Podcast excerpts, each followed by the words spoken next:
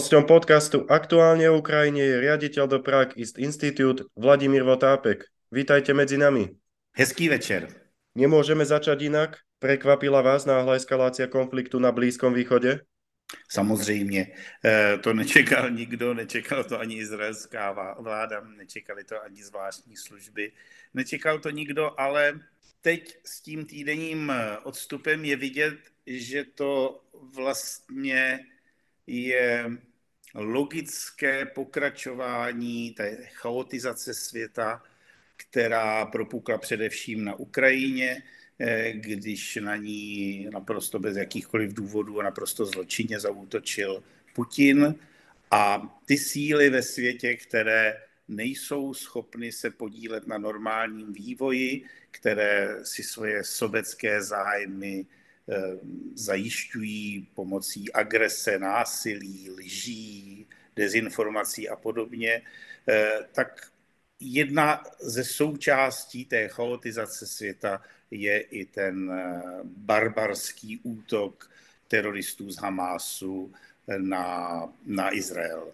Může mít v tomto prsty Putinové Rusko? Zatím o tom neexistují žádné důvody celá řada komentátorů celkem věrohodně vysvětluje, že mm, to minimálně vyhovuje Putinovi a Kremlu. Eh, jednotlivosti jsou také zdůrazňovány typu toho, že krátce před tím útokem eh, Rusové zaměřili třeba svoji družici na to, aby sledovala oblast Izraele a Gazy, že Eh, ten dezinformační kanál Sputnik, který používá Kreml, začal vysílat v arabštině pro tuhle oblast. Máme tedy několik takových nápovědí nebo nepřímých důkazů, že by v tom Kreml mohl mít prsty, ale bezprostřední důkaz zdá se zatím nemáme eh, a možná ho ani nikdy mít nebudeme, protože prostě palestinci to sehráli velmi dobře. Oni se především poučili z toho, jak je američané nebo Izraelci odhalovali díky elektronickým odposlechům a zjevně se jim podařilo všechny ty klíčové informace, ty schůzky a tak dál, udržet mimo elektronický svět. Všechno to probíhalo analogově, všechno to probíhalo při jednání z očí do očí, žádné telefonáty, žádné e-maily, nic takového. A může být, že prostě ty důkazy neexistují, protože, jak to už bývá u analogových událostí, čas je odnesl do, jaksi, do minulosti. Takže nevím, nevím, jestli nějaké důkazy eh, budou a ani upřímně řečeno si nemůžeme být stoprocentně jistí, že se Rusové bezprostředně na tom útoku podíleli, i když je tam celá řada okolností, která tomu nasvědčuje. Eh, zdá se, že teroristé z Hamásu, ten jejich nečekaný úspěch toho útoku barbarského je založen na mnoha faktorech a jeden z nich je například to, že prokázali neuvěřitelnou zdatnost v tom, že ochromili um, kamery Eh, na těch, eh, že ochromili kamery na té zdi, že eh, ochromili automatické systémy střelby, které jsou tam instalovány. To je něco, co je zcela nečekané a izraelská strana především musí říct, jak se jim to mohlo podařit a zda při vyšetřování těchto událostí potom najde hm, stopy nějakého přímého zahraničního vměšování nebo nějaké přímé pomoci, kdy Eh, jaká cizí moc dodala vybavení palestincům eh, nebo hamásovcům a naučila je s tím vybavením zacházet. Uvidíme. Zatím je to týden, to je hrozně, hrozně brzy. Mm, eh, to i při vyšetřování běžných banálních trestných činů není moc dlouho. Takže uvidíme, k čemu to všemu dospěje. Nyní jsme tedy postaveni do situace, kdy Izrael se zjevně rozhodl řešit tu situaci silou, Eh, ten, to doupě hadí eh, v Gaze eh, vyčistit pro tentokrát nebo jinou provždy, to se uvidí podle toho, jak úspěšní v tom budou a jaké to bude mít dopady, jak budou spolupracovat okolní země. Tam je celá řada, řada neznámých a samozřejmě, hm, jako všichni civilizovaní lidé, držíme palce Izraelcům, aby když bojují proti Hamásu, když se ho snaží zničit a zlikvidovat naprosto oprávněně, tak jim držíme palce v tom, aby mm, se sami nestali Hamásem. To znamená, aby při té své akci dodrželi co nejvíce z mezinárodního práva a brali co největší ohledy na civilní obyvatelstvo, i když je zřejmé, že to není úplně možné a chci říct, že eh, ty odpovědnost za ty případné ztráty nebo už za ty existující ztráty, protože už teď tam je poměrně hodně eh, mrtvých civilistů, že ta odpovědnost rozhodně neleží na izraelské straně, ne, neleží na eh, obraných silách Izraele, ale rozhodně leží na tom, kdo tu celou akci spustil, to znamená na teroristech z Hamásu, kteří nejen unesli izraelská eh, rukojmí, nejen zabili eh, stovky a stovky nevinných izraelských civilistů, upekli si izraelské děti na, na rožně jako nějaké šílené barbecue, ale kromě jiného si vzali jako rukojmí i ty dva miliony civilního, civilního obyvatelstva, které žije v Gaze. Oni jsou nyní vlastně také rukojmím Hamásu a obávám se, že do značné míry budou sdílet eh, utrpení a smutný osud, který čeká bojovníky Hamásu. Ale ještě jednou, rozhodně to není vina Izraele. Neobávate sa, že aktuálna situácia na Blízkom východe odpúta pozornosť sveta od Ukrajiny? No, toho se nemusíme obávat, to je naprosto jasné, to už se děje, my to vidíme, ale pojďme být optimisty. To že, to, že teď se pozornost světa demokratických zemí musí nutně rozdělit mezi Izrael a Ukrajinu, to, že i vojenská pomoc se nutně musí rozdělit eh, mezi ty dvě země, to je naprosto zřejmé. Úplně ilustrativní příklad je, že Spojené státy, když eh, poskytovali munici pro, eh, pro Ukrajinu, tak ji brali ze svých skladů v Izraeli protože to bylo logisticky nejsnažší, bylo to nejblíž k tomu bojišti na Ukrajině. Nicméně teď jsou konfrontováni s tím, že ty zásoby, ty, ty muniční sklady, které byly dlouhodobě umístěny v Izraeli, pro případ konfliktu na Blízkém východě, že teď nejsou naplněné tak, jak by jsme chtěli, nebo jak by američané a Izraelci chtěli, a musí je tedy rychle doplňovat.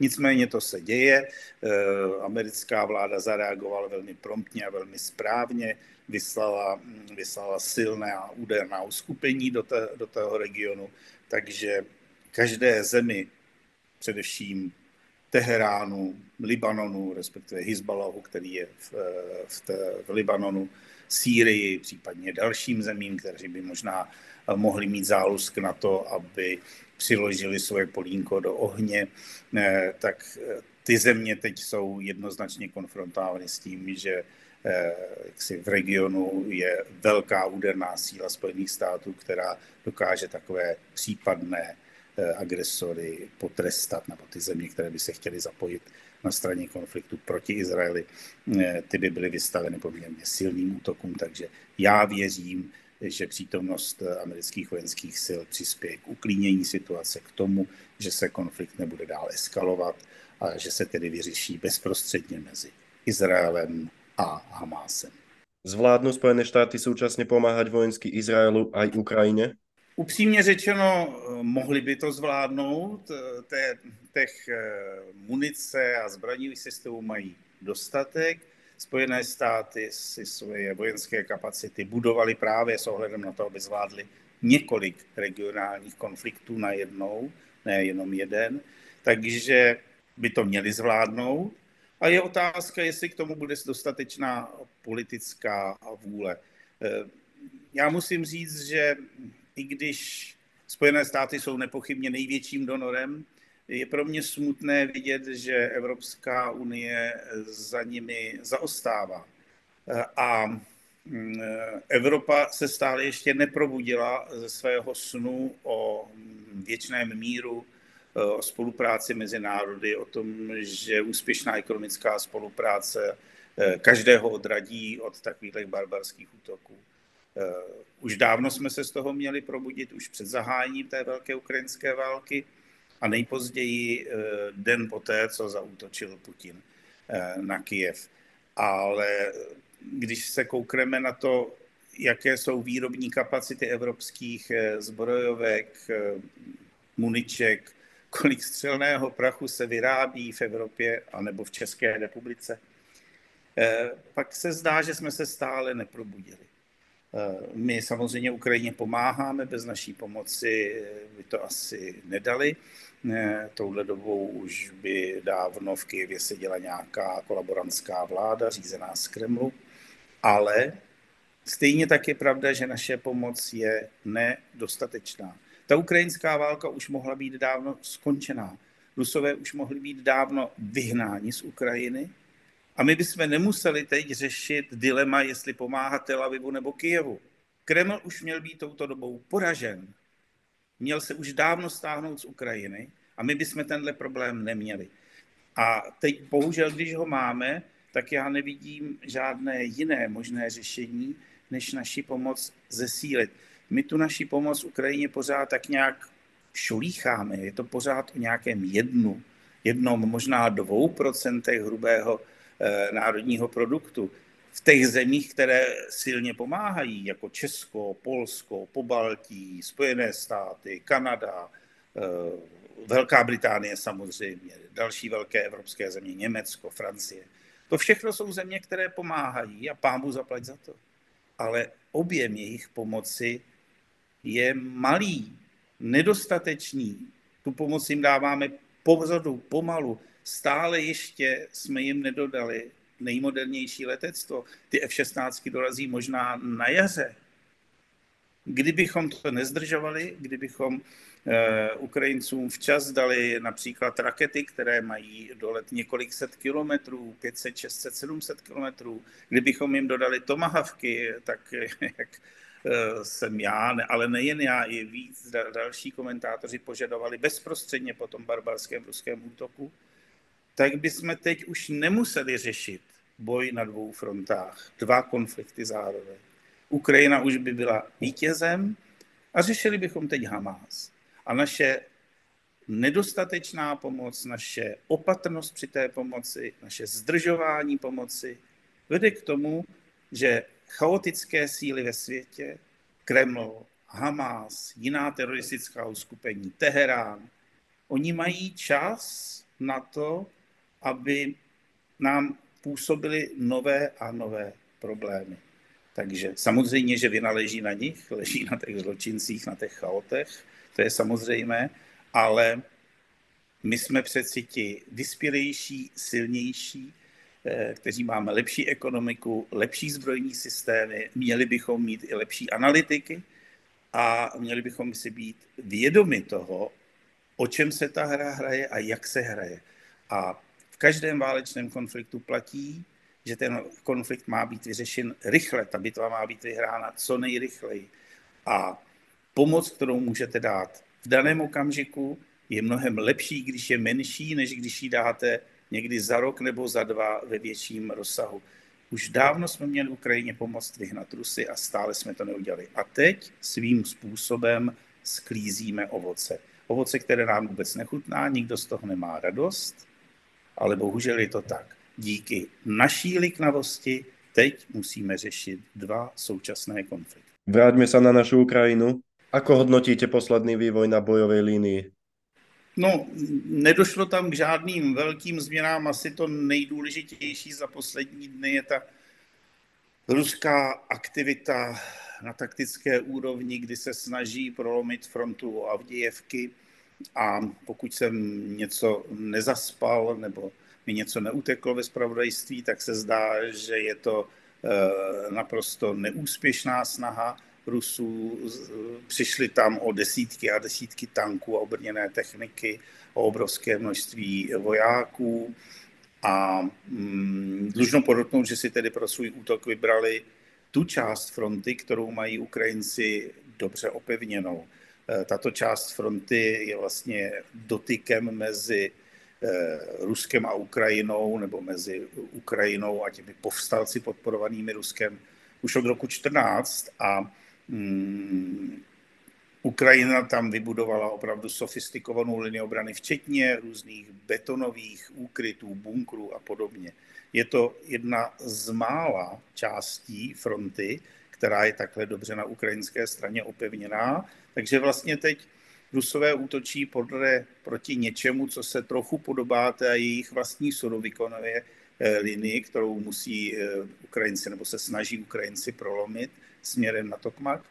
A, a dlužno podotknout, že je vidět, jak málo úspěšní Rusové jsou, i když útočí s převahou, mají tam převahu v technice, v dělostřelectvu, v letectvu, ve všem.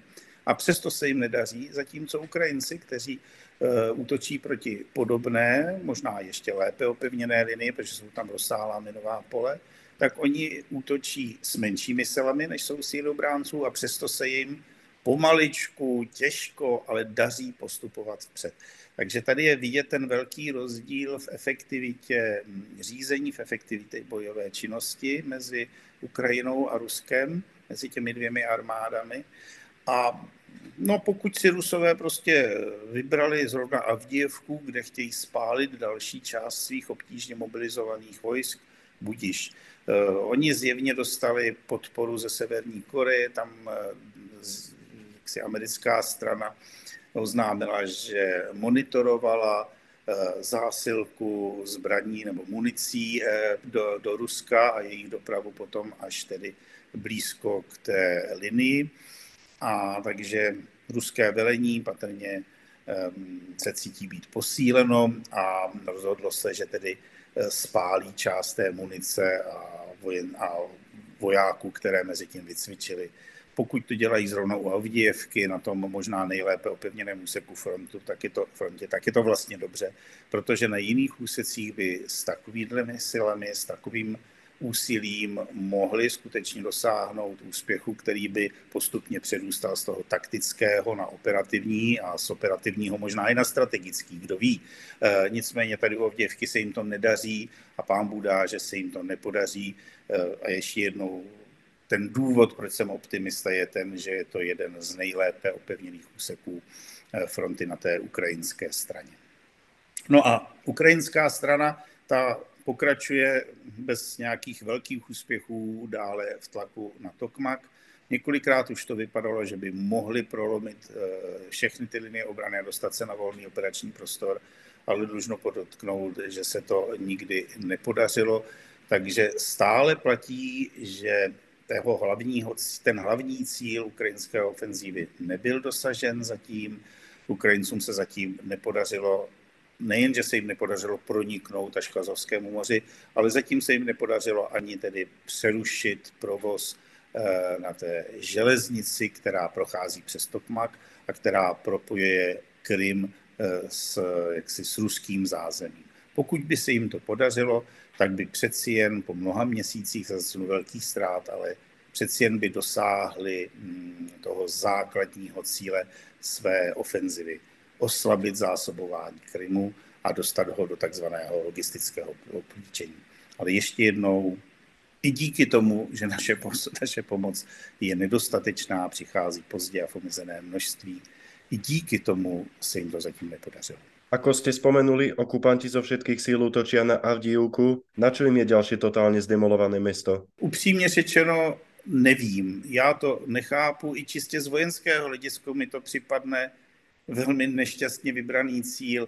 Ehm, jedině snad to, že je to poměrně blízko Doněcka, to znamená, oni jako kdyby si chtěli odtlačit frontu od Doněcka, protože to je jaksi hlavní město té Doněcké oblasti, jednoho ze subjektů Ruské federace podle eh, jaksi výchradu Kremlu, to znamená jednoho z těch regionů, kteří si, který si připojili eh, k Ruské federaci. Eh, aktem, který je samozřejmě zcela neplatný, nulitní od samého počátku. V mezinárodním společenství ho nikdo neuznal, s právem to nemá nic společného. Nicméně Ruská federace si teď veselé vydává mapy i s tady těmi regiony, které jsou jakoby připojené, jakoby připojené k Ruské federaci a asi chce, hm, chce vyčistit od ukrajinských eh, nacistů a narkomanů co největší část tady těch svých svých regionů nebo regionů, o kterých tvrdí, že jsou její. Jak říkám, doufám, že v tom budou zcela neúspěšní, doufám, že v tom zničí co nejvíc svého vojenského a lidského potenciálu, tak, aby další ukrajinská ofenzíva, ať už eh, letos v zimě nebo na jaře, aby ta ofenzíva byla úspěšnější a Kiev s podporou mezinárodního společenství přeci jen vyhnal eh, ruského agresora z svého území a osvobodil svůj zem. Ukrajinci vypálili prvý raz od začiatku vojny viac dělostrelecké munície jako okupanti. Co to signalizuje? Uvidíme, jestli to bude dlouhodobá tendence nebo ne. Zatím, přesně jak jste řekl, je to vlastně poprvé a může být, že je to nějaká přechodná singularita, nějaký, nějaký výky v eh, logistickém zásobování eh, těch armád. Já bych nebyl tak velký optimista, protože eh, to, co Severní Korea poslala do Ruska, Velmi pravděpodobně je právě munice do těch sovětských, většinou 155 mm systémů, takže já bych naopak očekával, že ruské dělostřelectvo teď v úvozovkách ožije a bude zase chrlit tuny oceli a výbušnin na ukrajinské pozice tak, jak to dělalo eh, v tom prvním roce války, kdy Rusové měli zdrcující převahu dělostřelectvu. Je pravda, že Ukrajina teď je na tom mnohem lépe než v prvních měsících války. Je pravda, že Spojené státy a další spojenci jim dodali eh, některé přesné a velmi efektivní mm, zbrojní systémy, mm, HIMARSy především, další raketové systémy, které Rusům komplikují eh, jejich život a komplikují mimo jiné i ty logistické cesty zásobování frontové linie, což je velice dobře. Eh, pán mu zaplať za to, ale mm, já zatím neumím být optimista v tom, že bych řekl, že Rusům došla munice a že můžeme třeba, nevím, řádu několika týdnů nebo měsíce, dvou eh, očekávat zásadní zhoršení jejich bojeschopnosti, případně zhroucení eh, ruské fronty. Obávám se, že to není pravda, obávám se, že Rusům se daří vyrábět munici a rakety do určité míry, i když určitě to dělají pomaleji, než potřebuje fronta. Daří se jim i povolávat nové a nové brance, aniž by spustili formálně nějakou novou vlnu eh, mobilizace a ten důvod je celkem jednoduchý. Eh, v Rusku žije spousta lidí na velmi nízké životní úrovni. Mimo velká centra, mimo Moskvu, Petrohrad a taková, takové ty velké města. Eh, lidé na vesnicích a v menších městech žijí v podmínkách, hm, které jsou asi pro nás dost obtížně představitelné, protože tam žijí skutečně jak někdy v 50. 60. letech minulého století. Eh, jejich platy jsou velmi hluboko pod eh, tím, co dostávají lidé ve velkých městech. A proto, když oni potom mají možnost nastoupit do armády jako dobrovolníci, jako takzvaní kontraktníci a dostanou plat nějakých 200 tisíc rublů nebo i více, eh, tak jsou to peníze, které by si normálně nevydělali. Je to násobek toho, co by si vydělali v normálních běžných profesích v těch regionech. A proto je ta vojenská služba stále ještě, aspoň pro část mužské populace, eh, zajímavá, to umožňuje jim to docela slušně zabezpečit své rodiny. V případě toho, že se jim s nimi něco stane, tak dostane ta rodina navíc eh, velkou prémii, eh, milionech rubů. Eh, takže pravdou prostě je, že i když bychom si přáli opak, ruská armáda momentálně netrpí nedostatkem branců. Poté, co jim dorazily zásoby ze Severní Koreje, nepochybně se souhlasem Pekinu, jinak by se to určitě nestalo, tak možná nebudou ani trpět nedostatkem munice. Jinými slovy, znovu nastupuje otázka, jak moc vážně myslíme naší pomoc Ukrajině, jak moc jsme ochotní do Ukrajiny investovat, obětovat a jestli jsme schopni naši, naši pomoc zintenzivnit tak, aby jsme jim pomohli zvítězit. Denný počet zlikvidovaných okupantov je okolo tisíc. Je to ich veliteľom jedno? Asi by jim to nemělo být jedno, ale eh, dlužno podotknout, že ruská vojenská škola tradičně mm, se o své ztráty moc nezajímá. Eh, stejně tak jako v civilním životě, život člověka nebo jeho práva v Rusku nejsou vůbec důležitá z pozici té takzvané věrchušky, těch privilegovaných vrstev, kteří rozhodují o životě svých spoluobčanů. Eh, a tím méně je lidský život důležitý eh, v armádě.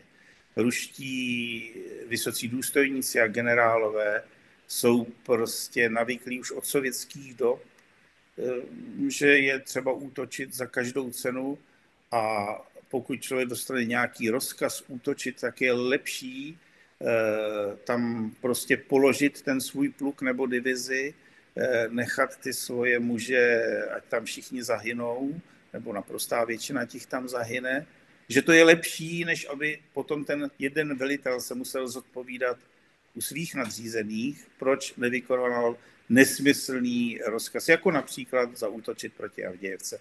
Vy jste správně řekl, že ty denní ztráty se výrazně zvýšily, zatímco v předchozích dnech to bývalo ve stovkách okupantů, dejme tomu 500 okupantů za den. Teď to je kolem tisícovky, a dokonce to i překračuje tu tisícovku, což jsou ztráty, které jsou šílené, jsou nesmyslné, a my můžeme jenom doufat, že povedou k tomu, že nadále oslabí bojeschopnost ruské armády.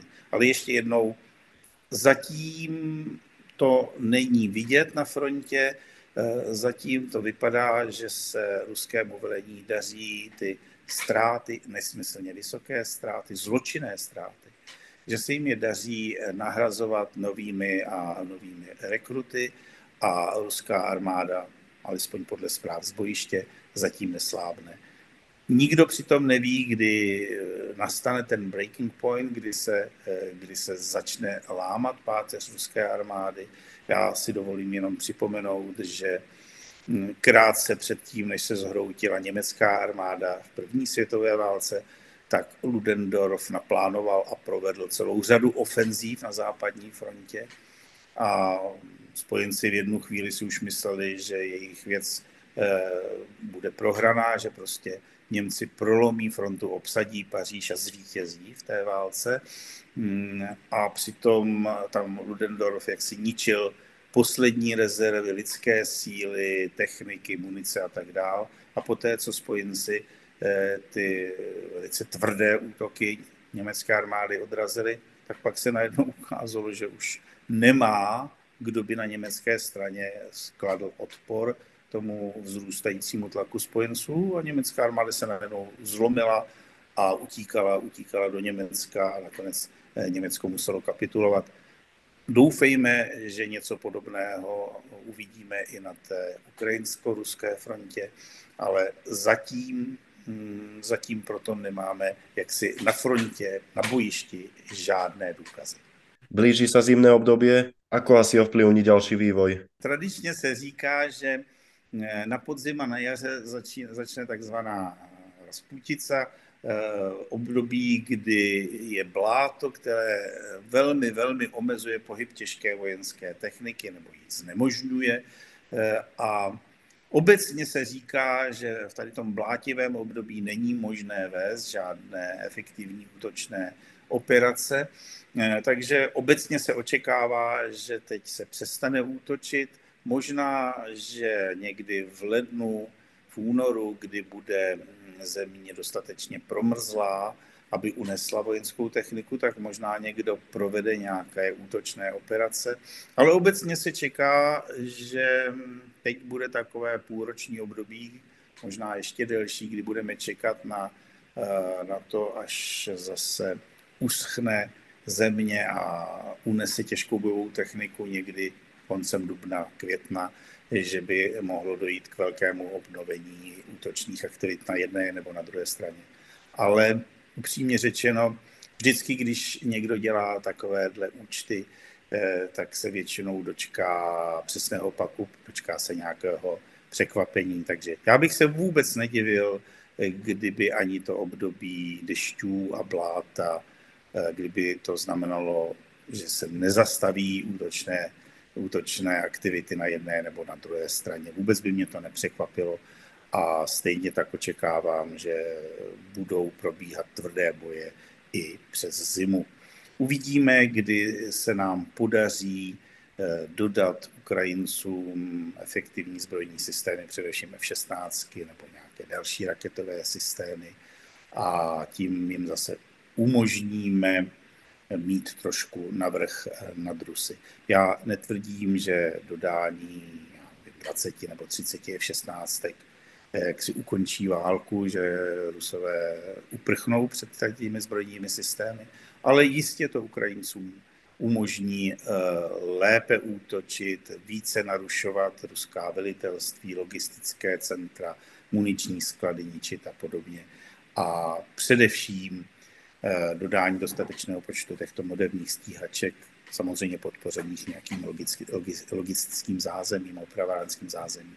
Dodání těchto eh, moderních letadel eliminuje ruskou vzdušnou převahu protože to je jedna z věcí, která vůbec Kremlu umožňuje účinně pokračovat v té zločinecké válce.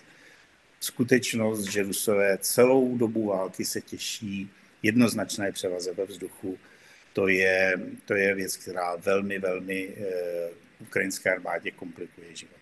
Takže já věřím, že dodání F-16 by mohlo v tomto smyslu tu situaci změnit. Ještě jednou si dovolím zopakovat, žádný jednotlivý systém, žádná jednotlivá zbraň není eh, tou zázračnou stříbrnou kulkou, která zabije, upírá, ukončí příběh, ale dodání dostatečného množství moderních bojových letounů by velmi, velmi ukrajinské armádě pomohlo. Okupanti budú určite opäť útočiť na energetickú sieť. Pomôžu Ukrajine skúsenosti z minulej zimy? Doufejme v to. Upřímně řečeno, podle těch informací, které já mám z Ukrajiny, se nezdá, že by se Ukrajincům podařilo nějakým zásadním způsobem posílit eh, eh, energetickou infrastrukturu. Eh, část té infrastruktury je poškozená z minulé zemi, z té vlny barbarských útoků, které prováděl, prováděl Kreml, prováděla Ruská federace. A aspoň podle toho, co jsem slyšel od Ukrajinců, část té infrastruktury není obnovená. Takže jenom můžeme doufat, že ukrajinská protivzdušná obrana eh, bude dostatečně účinná na to, aby uchránila energetickou infrastrukturu. Eh, doufejme, že nebude docházet k rozsáhlým blackoutům a že lidé nebudou trpět nedostatkem vody a tepla protože to by samozřejmě život především civilního obyvatelstva velmi, velmi zkomplikovalo. A po té zkušenosti z minulé zimy si můžeme být jistí tím, že nějaké ohledy na civilní obyvatelstvo eh, na ruské straně vůbec eh, nebude. Takže pokud bude Kreml si myslet, že může nějakým způsobem podlomit ukrajinské vojenské úsilí, jejich schopnost bránit se tomu barbarskému útoku, tak to udělá bez ohledu na mezinárodní právo, bez ohledu na zvyklosti války, bez ohledu na to, že prostě budou útočit na civilisty a zabíjet nevinné lidi a komplikovat jim život. Takže já tady trošičku, trošičku se bojím toho, jak bude ta letošní zima na Ukrajině probíhat, ale na druhou stranu, pokud to zvládli v loni, tak eh, snad to zvládnou. Kreml oznámil, že na vojnu vynaloží až tretinu rozpočtu. Zvyšuje to nádej na totální kolaps podobný důsledkom invazie do Afganistanu? No, pokud bychom to měli srovnat s eh, kolapsem v Afganistánu, tak mm, tam, tam už ten kolaps dávno, dávno nastal. Eh, ruské ztráty eh, na ukrajinské frontě jsou nesrovnatelně vyšší, než byly ztráty sovětské armády v Afghánistánu. A ten důvod, proč se Rusko nehroutí, je, že ehm, Putin a mm, lidé kolem něj se chovají eh, svým způsobem mnohem cyničtěji, než byli ti sovětští eh, oligarchové a dávají si velký pozor na to, aby eh, tu rozhodující vrstvu privilegovaných Rusů mm, nepostavili proti sobě. Počínaje tím, že jak se ti privilegovaní mladí muži nebo mladí muži z privilegovaných rodin nemusí do války, Eh, pokračuje se tím, že ti lidé stále mohou cestovat do Evropy, eh, na tom jejich životním stylu se mnoho nezměnilo. Ano, mají teď míň peněz eh, na, ty, na ten svůj luxusní život, ale stále mohou žít život velmi podobný, jak tomu bylo před válkou. Je to i naše vina, že jsme jim v tom nezabránili, je to i naše vina, že je neustále pouštíme do Evropy. Eh, takže to je nepochybně jeden z problémů. Druhý, eh, druhý z faktorů, které se, kterým, díky kterému se eh, Putinovi stále drží, stále jak si daří pokračovat ve válce a neprohrávat ani v tom ekonomickém smyslu, tam je prostá skutečnost, že přes všechny naše snahy o nějaké sankce proti Rusům, přes všechny proklamace o tom, jak omezíme ruský export energetických surovin a tedy i eh, inkaso ruského národního důchodu nebo jejich budžetu, tak se nám to prostě stále nedaří. Ekonomické statistiky vždycky zaostávají za reálným životem, ale já jsem se teď nedávno díval na zajímavou studii Kielské univerzity a tam je vidět, že Eh, dejme tomu od ledna 22 do ledna 23, Rusové v průměru, v průměru, tam jsou samozřejmě různé výkyvy, ale v průměru dostávali miliardu euro denně za export svých energetických surovin. Ropy, plynu, stlačeného plynu, uhlí, let čeho. Ale jenom za ty energetické suroviny dostávali miliardu eur denně. To znamená za ten rok 365 miliard. Zatímco suma naší pomoci Ukrajině je méně než poloviční. Méně než poloviční. A z té pomoci, která je takhle jaksi účetně zaznamenána, ještě zatím ani všechno nedostali, protože část z toho jsou třeba eh, jaksi slíbené prostředky, nebo to byla finanční pomoc, která je formou nejen darů, ale i půjček, takže ta naše pomoc je ve skutečnosti ještě menší než těch, já nevím, plus minus 150 miliard euro. Teď prosím, neveďme spor o jednotlivé miliardy. Ten, to základní sdělení, které chci říci, je, že díky prodeji energii, jenom za prodej energií, Rusové dostávají více než dvakrát víc, než je naše pomoc Ukrajině. Tak potom těžko můžeme očekávat, že se e, národní hospodářství nebo ruská ekonomika zhroutí. Oni prostě těch peněz stále ještě mají dost a mají je dost proto, protože my nejsme schopní zavést účinné sankce. Nejsme schopní se domluvit eh, s těmi, kteří si eh, ty suroviny od nich kupují, například Indie a Čína. Stále ještě my nejsme schopni vysvětlit, že je to pro nás důležité, aby to nedělali. Konec konců, nedávno jsme měli i skandál tady v České republice, kdy se ukázalo, že vláda do strategických zásob kupuje ruskou ropu přes nějaké osoby, které jsou velmi pravděpodobně navázány na Kreml. A zase teď mi prosím neberte úplně za slovo, ale ten objem nebyl úplně zanedbatelný. Myslím, že to bylo něco okolo miliardy dolarů. Takže když dokonce i Česká republika jako země, která nepochybně stojí na ukrajinské straně a která se jí snaží pomáhat hodně, zároveň tímto způsobem pomáhá i Kremlu, no pak je něco divného v tom způsobu, jak vedeme válku, respektive v tom, jak Ukrajině pomáháme. Naše pomoc, dovolím si to zopakovat ještě jednou, je klíčová pro Ukrajinu, bez ní by se neubránili, ale stejně tak platí, že naše pomoc je nedostatečná. A neustále se opožďuje za tím, co Ukrajina skutečně potřebuje. A tady bychom si asi měli jak si sami sobě nalít čistého vína a říct si, jestli tedy chceme, aby Ukrajina zvítězila, nebo jestli chceme, aby ten konflikt trval deset let, nebo jestli chceme, aby vlastně Ukrajina nezvítězila, aby teda nevyhrál ani Kreml, ale aby to skončilo nějakou trapnou remízou. Jestli chceme čekat na to, kdy síly chaosu vyvolají ve světě nějaké další konflikty, tak jako například teď vyvolal Hamas eh, válku proti Izraeli, jako budeme s tou pomocí čekat tak dlouho, až třeba Čína napadne Tajvan a potom už vyloženě nebudeme vědět, kam dřív skočit. Je to, je to nepochybný, nepo, nepochopitelně chybné, chybný postup, je to nepochopitelná váhavost a především z hlediska úplně základních vojenských pravidel je to, je to chyba. Je to trestuhodná chyba, jak málo a pomalu Ukrajině pomáháme. Já jenom doufám, mm, že se to nebude zhoršovat, protože samozřejmě i na naší straně nastupuje určitá únava, eh, i na naší straně eh, probíhají volební cykly, které občas přivedou k moci síly, které vůbec nejsou zainteresovány na pomoci Ukrajině nebo na tom, aby byl Kreml potrestán za svoje zločiny. A tak jenom doufám, že ta naše váhavost a pomalost eh, nepřinese ještě horší ovoce, než zatím přinesla a že nakonec nebudeme konfrontováni s tím, že naše vlastní likrvavost pomohla těm silám chaosu zvítězit nebo alespoň udržet něco jako remízu s tím normálním, vyspělým demokratickým světem. To by byl strašně smutný výsledek, kterého bych se nechtěl dožít. Ďakujem vám za zaujímavú analýzu. Do počutia na budúce. Sláva Ukrajine.